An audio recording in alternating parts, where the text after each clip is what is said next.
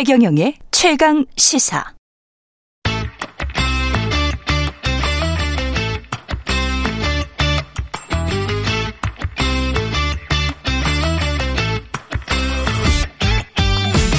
네, 당신 뉴스는 다루지 않습니다. 길고 깊이 있는 뉴스를 다루는 장신 뉴스 시간입니다. 장윤선 정치 전문 기자, 신인규 정당 바로 서우기 대표, 장신 커플 두 분 자리하셨습니다. 안녕하십니까? 네, 네 안녕하십니까. 안녕하세요. 네, 17% 포인트 차. 그 이준석 전 대표가 음. 선거는 확실히 잘 맞추네. 아, 돗자리를 깔아야죠. 네. 한 2주 전에 18% 이야기 안 했어요? 거의 정확하게 네, 맞췄다고. 거의 정확하게 네. 제일 제일 근사치를 맞춘. 그러니까 네. 데이터를 네. 근거로 해서 분석을 하니까 그렇죠. 데이터로 하면 거의 다 이게 맞을 수가 있죠. 2주 전, 한 1주 전에 국민의힘 한 인사가 여기를 나가면서 10% 포인트 음. 진다 이렇게 이야기를 하셨거든요. 네. 네 방송에서는 그렇게 안 하셨지만 네.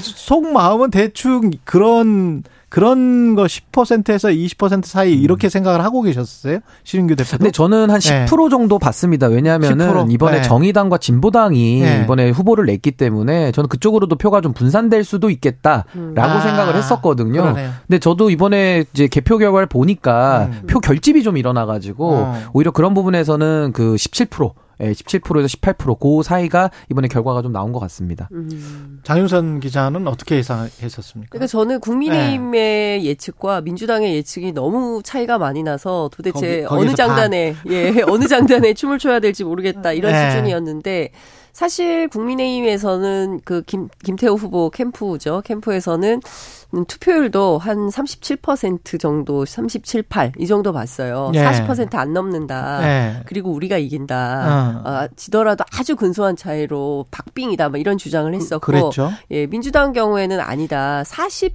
초, 초반에는 한 42, 40% 이렇게 보다가 음. 뒤로 갈수록 45, 어, 아니야. 45에서 50 사이 갈 것 같아. 투표율은. 아. 이제 그렇게 수정을 하면서, 어, 차이는 처음에는 10에서 15 얘기하다가 15에서 20% 차이 날 것 같아요. 라고 아. 해서 제가 어제 아침 방송에서 이제 그런 내용을 소개해 드렸는데, 예. 아니나 다를까 실제로 어 투표율 때문에 그렇죠. 투표율도 상당했고 그리고 음. 격차도 두 자릿수도 그냥 단순히 10%가 아니라 17% 음. 이상이라는 것은 어, 이제는 대통령이 책임지셔야 된다.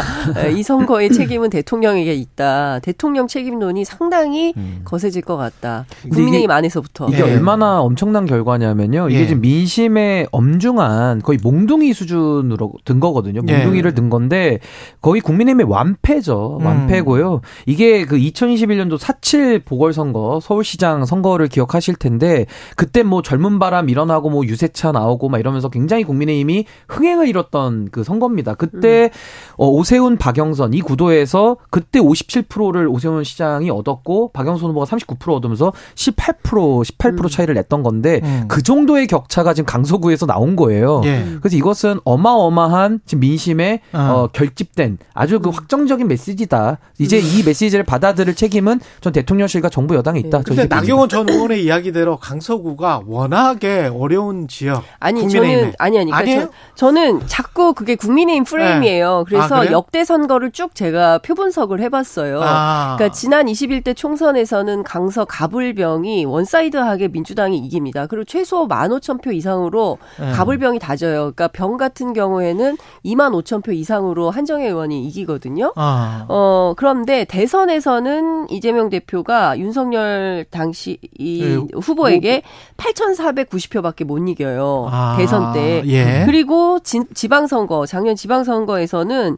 송영길 서울시장과 음. 오세훈 서울시장 후보의 두 분의 이제 대결이었는데 음. 3만 5천 표 차로 집니다. 음. 그러니까 전 지역에서 모든 동에서 고르게 다 지거든요. 음. 그러니까 무슨 얘기냐면 강서구는 어떤 수도권 서울 민심의 풍향계 같은 동네예요. 상당한 스윙보터 음. 지역이다. 네. 그러니까 선거 때마다 후보가 어떤지 전략이 어떤지 다 보고 판단해서 투표하는 지역이지 예컨대 무슨 영남의 어느 지역, 호남의 어느 지역처럼 어. 그냥 뭐 민주당이면 무조건 찍어주고 국민의힘이면 무조건 찍어주고 뭐 무슨 막대기만 꽂아도 찍어주고 이런 동네 아니다. 음. 그렇기 때문에 이거는 국민의힘과 특히 윤석열 대통령에 대한 엄중한 경고다. 이 이번에 회초리 세게 들었는데 음. 이 기조 안 바꾼다, 국정운영 기조 안 바꾸고 계속 야당 안 만나? 그러면 아 2차 2차 또 들어간다. 내년 총선. 제가요, 이번 그 강서구청장 그 보궐선거 현장을 닷새를 동네를 음. 누볐어요. 어 동네를 싹 다 취재를 했는데 예. 이게 뭐 제 얘기가 아니라 예. 강서구 구민들의 평범한 시민들의 말씀이에요. 예. 예, 예. 저는 그렇군요. 이게 나경원 예. 의원의 주장에 대해서 음. 제가 단박에 데이터로 반박을 드리자면 음. 김성태 원내대표, 그러니까 국민의힘의 아. 어 이제 삼선 원내대표까지 지냈던 예. 얼굴 같은 분이죠. 그렇죠. 이분의 지역구가 강서을입니다. 맞아, 맞아. 여기서 내리 네. 삼선을 했는데 득표도 뭐 50% 가까이 얻고 당선이 되거든요. 예, 과거에. 근데 어떻게 강서가 뭐 험지다 이렇게 얘기할 수 있는지가 의문이고 음. 이게 이제 아마 국민의힘의 패배를 받아들인 자세인데 음. 한세 가지로 봅니다. 아 이번 선거는 강서 민심에만 국한됐다. 그렇지. 그러면서 두지 말자. 예, 예, 지역에 축소시키는 게 하나가 있고 네. 또 하나는 구청장 선거와 총선 국회의원 뽑는 건 또 다르다. 뭐 이런 식으로 나갈 네. 수가 있고 마지막 논리가 이거 뭔가 선관이나 이런 좀 부정이 개입됐다. 요 세 논리 중에 하나로 저는 갈 걸로 보이거든요. 예. 그래서 어쨌든 나경원 의원이 이야기하신 건 요 첫 번째 논리 강서 지역에 축소시키는 것이고 여기에 대해서 험지다라는 논리인데 음. 저는 이미 데이터가 다 말해주고 있지 않습니까? 직전에 예. 김태우 후보가 2% 음. 이상 예. 이겼던 곳이고요. 맞아요. 불과 2년 전, 1년 예. 전이죠. 예. 그리고 강서에서 이렇게 국회의원을 내리 3선이나 음. 국민의힘에서 배출했던 지역인데 여기 험지 폐지라고 하는 것은 좀 말이 안 맞죠. 그러니까 동네에서 어. 이제 두 가지 얘기를 하는 거예요. 예. 그러니까 어, 전체 유권자가 50만 명이 넘는데 그 음. 그 유권자 가운데 21만이 호남 출신이니까 예. 국민의힘에게 험지다. 아. 호남이라고 해서 전부 민주당 지지하는 거 아니에요. 음. 그리고 또 하나 어르신들이 9만 명 정도 되는데 9만 명이 다 찍으면 국민의힘이 승리한다 이런 주장을 김태우 후보 캠프에서 했거든요. 아. 근데 어제 그 얘기를 들으신 어, 60대 어르신께서 예. 저를 붙잡고 말씀하셨어요. 있어요. 예. 노인이라고 전부 국민의힘 아닙니다. 그러니까 무슨 얘기냐면 예. 어, 민도를 너무 낮게 보고 있다. 그러니까 예. 국민들의 수준이 지금 국민의힘과 또 윤석열 정부가 판단하는 수준 이상이다. 굉장히 음. 높은 수준의 정치 의식을 갖고 있는 국민들을 굉장히 낮게 보고 정치를 하니까 음. 정부 특히 국정 운영에 대한 부정 평가가 계속 어, 올라가는 이런 상황을 맞닥뜨리게 된다. 그러니까 음. 국정 운영 기조를 바꾸지 않으면 앞으로 더 큰 파도가 온다. 이런 걸 명심해야 될 것 같습니다. 국정 기조 운영 기조를 바꾸고 그렇다면 진검승부를 한다면 네. 그래서 둘 다 잘한다면 뭐 그러면 총선까지 총선에서는 뭐 모르는 거 아니에요.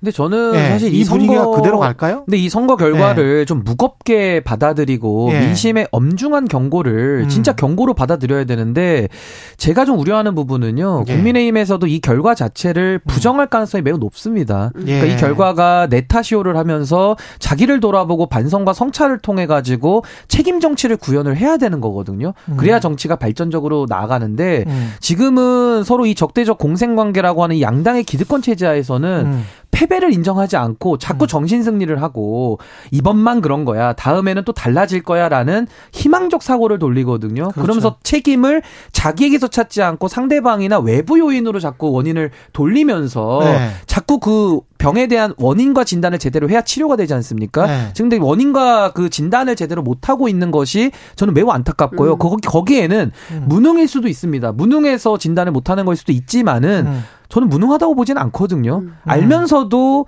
그 진단을 하기 싫어하는 아니면 내지는 유권자들을 속이려고 하는 저는 그 기만적 태도가 더 문제다. 이거 모르면 정치하면 안 되죠, 사실은. 아니, 그러니까 이게 약간 충이가 다른 것 같은 게 이재명 대표도 민주당의 승리라고 보지는 않는다. 정권 네. 심판이었다. 이렇게 이야기를 했거든요. 네. 그러면 정권 심판으로 투표를 한 거다고. 음. 민주당이 잘해서 투표를 한 음. 거다고 또는 이제 국민의힘이 잘해서 음. 투표를 한 거다고 또는 못해서 투표를 한 거다고 음. 완 다르잖아요. 전혀 다르죠. 예. 제가 그저 그, 강서구에서 뭐 음. 재래시장도 다니고 수산시장도 다니고 뭐 지하철역도 가보고 예. 이제 이렇게 하면서 느낀 민심은 음. 어 일단 국민들이 급한 거부터 먼저 어, 심판해야겠다고 판단을 하시는 것 같아요. 급한 거부터 예. 먼저. 그러니까 지금 뭐가 제일 급하냐 우리 정치에서 네. 일단 윤석열 정부가 어, 폭주하고 있다고 판단하는 것 같아요. 급한 거는 그러니까 윤석열이에요, 김기현이에요. 윤석열. 윤석열이죠. 윤석열 네. 대통령의 폭주를 일단 막아야 된다 네. 이런 판단을 하는 것 같아요. 그리고 음. 이번 선거에서도 솔직히 말하면 김기현 대표가 책임이 없지는 않지만 음. 그렇다고 해서 다 김기현 대표 책임이냐 그렇지만은 않다. 왜냐하면 실제로 대법원 판결 나자마자 석 달도 안 돼가지고 사면에 복권까지 시켜서 출마할 수 있는 조건을 만들어 주고 그리고 음. 실제로 어 물론 이제 이런 얘기하면 국민의힘 관계자들은 증거 있냐? 용산이 그렇게 내보냈다는 증거 있어요? 증거 없으면 말하면 안 된다라고 얘기를 해요. 그래서 가짜 뉴스일 수 있어요. 조심하셔야 돼요. 아니 근데 뭐 녹취가 나와도 네. 인정을 안 해버리기 때문에 네. 증거는 없다고 전제하고 그냥 말씀하시는 네. 아니 그러니까 그럼에도 불구하고 네. 아니 정황상 보면 네. 대표는 무공천했으면 좋겠다는 입장을 계속 기자들한테 얘기를 했는데 느닷없이 음. 뭐 공당으로서 책임감을 가지고 공천을 안 할 수 없다 하면서 김태호 후보를 내보낸 거 아니겠습니까? 그렇죠. 복귀해 보면. 예, 그렇죠. 네. 그러면 그러면 김기현 대표는 안 하고 싶은데 그러면 음. 누가 공천 강행을 했을까? 이 부분을 세, 생각해 볼 수 있는 그렇지. 거잖아요. 예. 그런 차원에서 추론은 가능하다. 근데 이 부분에 대해서 아니라고 주장을 하니까 그건 뭐 드릴 말씀은 없습니다만 음. 여하튼 어 국민들의 회초리는 1차 윤석열 정부의 폭주 그리고 음. 어 2차 김기현 대표에 대한 무능 판단 그리고 예스맨 뭐 대통령이 하라면 하라는 그렇지. 대로 무슨 예. 하청부대 하명부대처럼 행동하는 음. 게 과연 여당으로서 자기 역할을 하는 거냐 여당 대표 맞냐 이제 이런 비판이 있는 것이고요. 그리고 세 번째는 사실 민주당이 너무 잘해서 민주당이 음. 좋아서 음. 민주당을 꼭 해야 돼서 뭐 이런 의견들도 분명히 있었습니다. 예. 그렇지만 그것보다는 첫 번째는 윤석열 심판이 제일 컸다 아. 이렇게 볼 수 있을 것 같아요. 저도 뭐 민주당이 잘한 거는 저는 잘 기억이 안 나거든요. 음. 근데 민주당이 잘했다기보다는 지금 윤석열 정권에 대해서 경고장을 날릴 수 그렇죠. 있는 유일한 현재로서의 대안이다라는 음. 판단이 좀 앞섰던 것 같아서 예. 표 결집이 있었던 것 같고요. 지금 책임론에 대해서 누가 책임져야 되냐 이게 핵심 아닙니까? 그렇죠. 저는 김기현 대표의 말에 정답이 있다고 봐요. 김기현 대표가 전당대회 국면에서 늘 외쳤던 것이 당정 일체입니다. 음. 그러니까 당과 정은 하나라는 거죠. 예.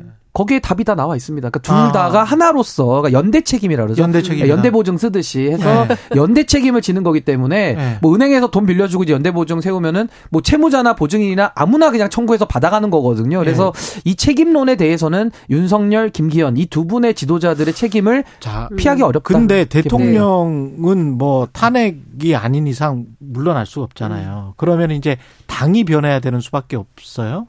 음. 그리고 당이 변하는 거를 대통령도 함께 변하면 이제 국민의힘으로서는 최상이겠죠. 음. 만약에 민심을 받아들이면. 근데 아까 유승민 의원은 어 대통령이 변할 것 같지는 않다. 대통령이 변한다면 국민의힘한테 참 좋을 것 같은데 어떻게 보세요, 시인들? 원래 사람은 잘 안 바뀌잖아요. 그래서 원래 이야기네. 그 고쳐 쓰는 게 아니라 바꿔 쓰는 거라는 어. 그 명언도 있는데 네. 사람은 안 바뀐다로 네. 보고 윤석열 대통령은 아마 이 상황을 받아보면서 네. 전좀 일단 놀랬을 것 같아요. 아. 놀랬을 것 같고 그냥 보고받았던 내용과 좀 다를 수 있으니까. 아, 보고받았던. 근데 놀랬다고 해서 또 바꾸진 네. 않죠. 그래서 음. 좀더 기존의 방식을 더 유지 강화할 수 있겠다. 그러니까 정치 사망, 오히려? 정치 실종을 음. 더 유지 강화를 해서 아예 힘으로 누르겠다라는 생각을 할 수밖에 없고요. 왜냐 그 방법 말고는 정치 복원의 길로는 너무 멀리 이탈해가지고 이 궤도 수정을 하기가 매우 어렵다라고 좀 보여지고요. 그래요? 결국 당이 주도권을 갖는 수밖에 없는데 아. 그렇다면 당에서 자율권을 되찾아와야 됩니다. 우리 헌법 8조 2항에 나와 있는 정당은 민주적으로 운영돼야 한다. 그러니까 정당의 주인들이 목소리를 내고 정당의 구성원들이 대통령으로도 독립 선언을 해야 되는데 음. 독립운동도 아무나 하는 게 아니거든요. 자기 희생과 철저한 역사 의식을 가지고 독립운동도 하는 것이기 때문에 네. 저는 지금 지도부가 그걸 할수 있는 능력이 되느냐 음. 절대 안 된다고. 보고요. 이분들은 지금도 아마 마음속에는 자기 공천에 매몰돼 있을 거예요. 그렇다면 이 상황 속에서 어떻게든 이 당의 주도권을 내려놓으려고는 하지 않을 것이다. 아. 그렇게 봅니다. 그러니까 첫 번째는 이제 취재해 보면 그 검찰 DNA라는 게 있다. 아, 검사, 대통령의. 예, 그렇죠. 네. 그러니까 아니 평생 검사만 했으니까요. 네. 그래서 어, 여기서 어떻게 하면 더 앞으로 나갈 생각을 하는 거지, 음. 뒤로 물러날 생각은 없을 것이다. 음. 라고 이제 서초동 쪽에서 이제 얘기가 나오고 있고요. 그러니까 음. 그렇다면 이 기조는 계속 유지되는 거다. 음. 바꾸지 않는다. 그러면 내년 총선에서 지면 그러면 어떻게 되겠냐? 음. 그때도 안 바꿀 걸요. 이제 이런 얘기를 검찰 주변에서는 해요. 그러니까 아. 이게 그러니까 늘 힘의 네. 논리로 싸웠기 때문에 네. 그리고 수사를 평생 했기 때문에 음. 어찌 됐든 판단이 틀리면 안 되는 거예요. 밀고 음. 가서 어떻게든 옳게 만들어서 구속을 시키는 방향으로 일을 해왔기 때문에 그런 정도로 갈 거다. 그래서 이 기조를 바꾸지는 않을 거다. 근데 정치하고 수사는 완전히 다른 거 아닙니까? 그렇죠. 예, 그리고 지금은 검사 그리고 검찰총장이 아니고 대통령이기 때문에 음. 전체 국민을 포괄하고 포용하는 타, 차원에서 어떤 어 협, 합 치의 개념으로 들어와야 되는데 지금 그거는 아니잖아요. 대통령이 네. 뭐 국민의힘 연찬회 가서 한 얘기를 보면 국무위원들 뭐 여러분들 뭐 다 전사가 되라 이런 얘기를 하고 있는 거고 싸워서 말로 싸워서 이겨 이겨라 이렇게 하니까 네. 실제로 지금 국감 전체가 막 도처가 파행되고 뭐 이러고 음. 있는 상황인 거잖아요. 예. 그러니까 이 기조가 안 바뀐다는 거는 매우 불행한 것이죠. 그리고 예. 또 하나는 그러면 아까 말씀하신 대로 당이 좀 나서서 음. 어 대통령 이렇게 하시면 안 되고 새로운 기조로 가야 된다라고 누군가는 얘기 를 해야 되는데 음. 어그 얘기를 아무도 할 사람이 없다라는 얘기가 나오는 거죠. 국민의 그렇죠. 예. 예. 그리고 누가 말할 건데 예 그리고 당장 공천이 다 목전에 있는데 혹시라도 찍히면 불이익이 올 수 있는데 그걸 누가 감당할 거냐? 우리 당에 그런 사람 많지 않다. 유승민 의원이 말한 것처럼 진짜 무서워해요? 아니 유승민 대표님도 말씀하고 계시고 네. 저도 국민의힘 당원입니다. 잊으시면 안 돼요. 예, 저도 이렇게 와서 얘기하고 있는데도 예. 잘안 듣죠. 근데 전 음. 여기서 윤석열 대통령 다음을 저는 봐야 된다고 보는데 음. 이분이 그 후보 시절에 말씀했던 명언 있잖아요. 전광판 보지 않는다. 1%가 돼도 할 일을 한다. 예. 저는 거기에 이제 오기가 담겨 있다라고 저는 보는 거고요. 두 번째는 음. 이념이 중요하다 이러고 있거든요. 그러니까 예. 과거에는 후보 시절에는 민생, 예. 이념 이런 거 안 중요하다. 그렇죠, 민생, 그렇죠. 실리 음. 이러다가 지금은 민생 그 이념밖에 없다 이러고 예. 있어요. 그렇기 때문에 이런 좀 고집스러운 태도를 이제는 이념이 중요하니까요. 이런 실리 때문에 바꿔서는 안 되는 지경이 이미 와버린 것이고 마지막으로 이 특수부 검사 DNA가요. 예. 영장이 기각나면 어떻게 합니까? 재청구하죠. 그렇죠. 그리고 1심에서 무죄 나오면 어떻게 합니까? 항소하죠. 네. 그러니까 윤석열 대통령은 패배에 굴하지 않는 불굴의 의지를 갖고 살아오셨기 때문에 어. 끝까지 직진을 하는 것이고요. 네. 저는 이 시금석이 언제냐? 김행 후보자 논란을 지금 처리해야 되지 않습니까? 그렇죠. 김행 후보자를 임명한다. 그것도 지금 제가 설명하게 맞아 들어가는 거예요. 그러네. 그러니까 이 부분이 아마 검증의 시험대가 될 것이다. 저는 그렇게 네, 봅니다. 정말 음. 오기로 정치하면 안 되죠. 그러니까 이념 관련해서 제가 현장에서도 시민분들한테 많이 여쭈었는데 아니 지금 당장 먹고 살기 너무 힘든데 재래시장에서요 귤 다섯 개 넣고 5천 원이에요. 그렇죠. 그 낮에 네. 프로 하는 저 배종찬 소장은 아 자기 네. 앉으면 귤 50개는 먹어야 되는데 아니 사과가 8천 원이야 사과가 8천 원. 그러니까 어떻게 사냐는 네. 거예요. 그러니까 국민들이 예 물가는 네. 오르죠. 네. 그리고 기름값도 장난 아니게 오르고 있지 않습니까? 음. 그러니까 민생이 너무 힘들어요. 그런데 무슨 이념이냐는 거죠. 지금 이념 얘기할 때냐, 먹고 사는 문제 얘기해도 부족하고 사실 보수에게 아, 국민들이 표를 드렸던 이유는 그래도 보수가 경제적으로는 유능하겠지. 음. 뭐 국민들에 대해서 좀만 그 음. 경제 발전을 시키겠지라는 어떤 기대를 가지고 했는데 실제 이것도 무능하네. 경제 발전도 지금 세수 펑크가 60조나 날 그렇죠. 정도로 음. 경제 운영에도 특별한 능력이 없네라는 게 입증되니까 국민분들이 화가 나는 거예요. 그래서 전부 네. 할수 있는 것이 다른 게 있다면 모르겠지만 내가 가진 것은 소중한 한 표, 이 한 표로 심판할 수밖에 없다. 투표는 꼭 한다. 이런 말씀들을 하셨던 겁니다. 이재명 민주당 체제는 이걸로 반사 이익을 분명히 얻기는 얻을 텐데 그렇다고 충성까지 6개월이나 남았는데 계속 갈 수 있다. 뭔가 혁신을 안 하고 어떻게 보세요? 근데 저는 이재명 대표도 뭐 혁신을 할 가능성 아예 배제할 수는 없지만 예. 이 승리라는 것이 그 승자의 저주라는 게 있잖아요. 그래서 음. 승리에 취하게 되면 음. 당내 강경파 지금 지도부를 구성하는 의원들이 상당히 목소리를 높일 가능성이 높습니다. 음. 근데 이재명 대표가 그분들하고 진짜 절연할 각오를 하고 당내 화합을 위해서 제사를 깎는 읍참마속의 정신으로 당무를 운영한다면은 음. 뭐 가능성이 없진 않겠죠. 근데 그 두고 봐야 될 일이고요. 저는 음. 민주당이 그냥 이 기조대로 간다고 한다고 봐요. 그, 그 지금처럼 기조라는 그러니까 예를 들면 네. 당내에서 비명계들 색출해서 뭐 음. 내보내고 뭐 해당 행위다 음. 이러면서 상당히 공격적인 그 좀 분열적 모습을 보이지 않았습니까? 음. 게다가 민주당이 혁신을 하려 그러면 자기 기득권을 내려놔야 되는데 음. 이미 169석에다가 가진 게 너무 많은 정당이에요. 음. 근데 가진 걸 내려놓는 거를 할 수 있었다면 진작에 했겠죠. 근데 지금까지 안 했다라는 것은 앞으로도 할 가능성은 매우 낮다라고 전 보여지거든요. 그리고 아무래도 구도가 너무 좋다 보니까 음. 뜨뜻하면 앉고 싶죠. 앉으면 음. 눕고 싶죠. 누우면 자고 싶은 겁니다. 언돌은 그렇지. 네, 그래서 네. 저는 민주당이 그렇게 네. 혁신적으로 나갈 거라고 전 보여지진 않고요. 혁신의 네. 실패 사례도 있기 때문에 전 이대로 가는데 여기서 변수는 뭐냐면은 지금 구도대로 양당 체제 하에서 선거가 치러지면 민주당이 엄청나게 대승을 거둘 겁니다. 이번에 예. 표심이 입증이 됐는데 만에 하나 정치권이 뭔가 뭐 균열이 생긴다거나 뭔가 정치권의 변형이 온다면 구도적인 변화가 이루어졌을 때는 아마 민주당도 가만히 있기는 어려울 겁니다. 예, 음. 장윤석 기자는.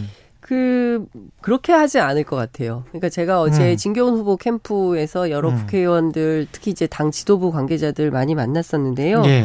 무슨 비명계 색출하고 이런 방식으로 그러니까 어. 촌스러운 방식으로 안 할 것 같아요. 분위기가 예, 절대 그런 분위기가 아니고 네. 어제 이재명 대표 그리고 홍익표 원내대표 메시지가 나왔지만 이것은 민주당의 승리가 아니다. 음. 그러니까 국민의 승리다라고 평가를 하고 있고요. 그리고 전반적인 분위기가 어, 승리에 그, 뭐, 취해가지고 이상한 얘기 하면 안 된다라는 경고 사이렌을 계속 보내고 있, 더라고요 예, 민주당 당내에서. 안에서. 네, 당내에서. 그러니까 뭐 선거 이겼다고 해서 뭐 승리에 취해서 뭐 이상한 메시지를 내거나 이래서는 안 돼. 특히 SNS 같은데. 음. 뭐 그런 거 하면 안 된다라는 분위기가 잡혀 있는 게 사실이고요. 그리고 민주당은 이런 것 같아요. 통합. 그 당내 통합을 얘기하는 거죠. 그러니까 음. 비명 친명 가리지 않고 당의 당을 중심으로 그리고 민주당의 기본 노선과 원칙에 충실하는 방향으로 음. 간다. 이게 홍익표 원내대표가 된 다음에 그 노선이 훨씬 더 강고해졌다라고 의원들이 얘기를 좀 하고 있어요. 예. 그러니까 큰 틀에서 보면 예전에 뭐 비명 친명 나누고 뭐 이런 방식으로 안 한다라는 게 음. 분명하고 음. 그리고 또 하나는 이재명 대표가 상당한 자신감을 회복을 했다는 거예요. 그러니까 예. 단식하고 그리고 또어 기가 저그 가결은 됐지만 예. 가결됐고 그 다음에 다시 영장이 기각되면서 상당한 자신감을 회복을 해서 아마 이달 말경 정도에 이제 그 나올 수 있을 것 같은데 몸을 회복해서 음. 어 그러면 사이다와 실용 뭐 사이다 플러스 실용 이렇게 표현을 하던데 과거에 이재명식 정치가 다시 나올 거다라고 얘기들을 하고 있습니다. 근데 저는 음. 좀 생각이 다른 게요. 이재명 대표의 정치적 리더십에 대해서는 저는 좀 평가가 박했던 것이 영장 기각 전까지는 다 박하게 평가를 했었거든요. 네. 근데 저는 최근까지도 제가 참 보면서 눈을 의심을 했는 제 눈을 의심했는데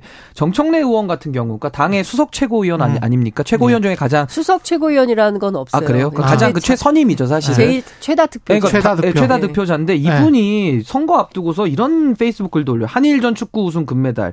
내년 한일전 총선도 이겼으면 좋겠다. 네. 도대체 이 정치인이 할 수 있는 말입니까? 그러니까 음. 그러니까 내년 총선을 한일전에 비유를 해서 마치 음. 또 과거에 뭐 토착 외고라든지 이런 프레임을 갖다 또 쓰고 있거든요. 이 음. 불과 4일 전에 페브이고 제가 궁금해서 지금 찾아보니까 음. 아직 안 죽으셨어요. 그러니까 네. 아직도 이런 입장을 유지하는 분이 지도부에 음. 계시는데 이재명 대표가 뭐 본인이 변화할 가능성을 저는 닫아놓지는 음. 않지만은 주변에 이런 음. 강성 메시지를 내고 말도 안 되는 얘기들을 하는 분들이 계시는데 이게 당의 그 부분은 관리가 그러니까, 가능할지 아주 예, 의문입니다. 그러니까요. 음. 근데 뭐 글쎄요 한일전이라고 아무도 인식을 안 하죠. 뭐 이게 음. 축구도 아니고 음. 그렇게 볼 수는 없는데 근데 이런 건 있는 것 같아요. 그러니까 윤석열 정부가 그러니까 일본을 대하는 태도 예컨대 이런 겁니다. 후쿠시마 오염수 방류에 대해서 우리 국민 75%가 반대하는데 음. 분명한 태도가 없어요. 그리고 오히려 일본의 그 후쿠시마 오염수를 홍보하는 예산을 정부 예산을 쓴다. 한다거나 근데 그 부분 에 대해서 여당인 국민의힘이 그렇게 하면 안 된다라고 강력하게 반발을 하고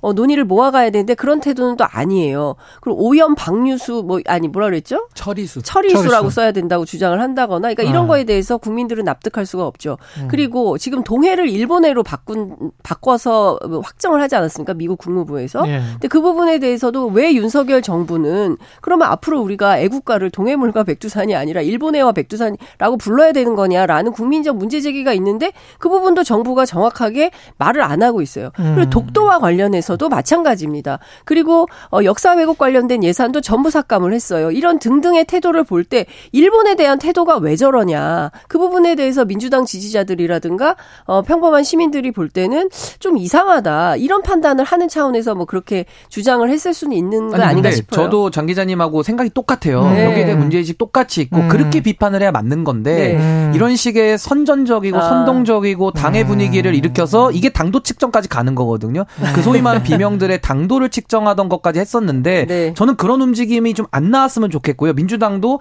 그런 혁신을 하기 위해서 그러니까 하나의 문제와 사안을 제대로 짚고 제대로 비판하면서 대안을 내는 능력 있는 야당의 모습을 보여줘야 되는데 이 정청래 네. 의원 스타일처럼 뭐 하나만 터지면은 뭐 한일전 나오고 항상 음. 선동하면서 당도 체크하려는 당원들의 움직임을 네. 부추기는 저 이런 음. 형태의 정치는 이제 좀 근절될 필요가 있다. 이재명 대표의 숙제일 겁니다. 음. 네. 만 프로 동의합니다. 그, 그런 의미에서 근데 이제 그 총선 아니 총선이 아니고 이번에 그 강서구청 선거 전 내도 한참 동안 나왔던 게 제3신당 무슨 아. 대안 무슨 유의미한 파괴력이 있는 뭔가 대안이 나올 듯한 그리고 의문의 일패는 지금 금태섭 신당이 당한 게 아닌가 뭐 이런 생각도 들고 뭐 양양자 신당 신당 도 있어요. 그렇죠. 양양자 네. 신당도 있고 네. 뭔가 쑥 들어 쏙 들어가 버리는 겁니까? 제가 예전부터 말씀드렸잖아요. 네. 의미 없다고. 의미 없다. 쏙 들어가 버리는 네. 상황이 되는 네. 건가요? 이렇게 말씀드릴게요. 예. 저는 뭐 삼지대 뭐 이런 표현보다는 예.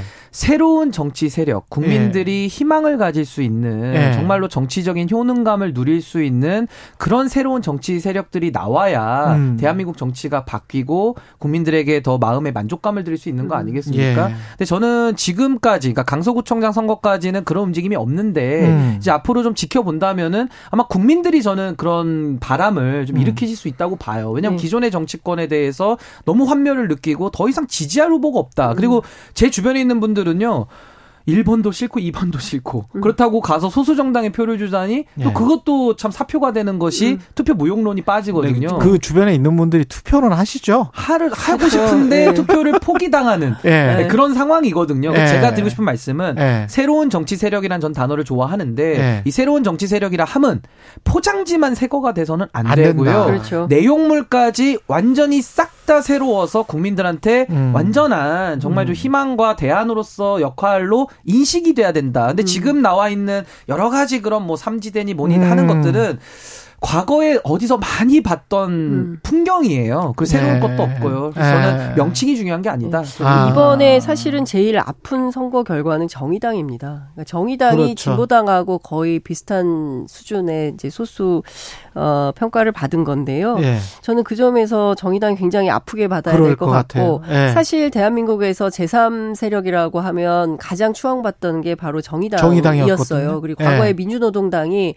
그야말로 가장 신박한 정 책들 뭐 음. 예컨대 무상복지 시리즈라든가 그랬죠. 뭐 이런 정책 능력을 보여줬었는데 지금의 정의당은 전혀 존재감도 없는 그런 정의당이 돼버렸다. 이 부분에 어. 대해서 스스로 정말 평가를 해봐야 될 것 같고요.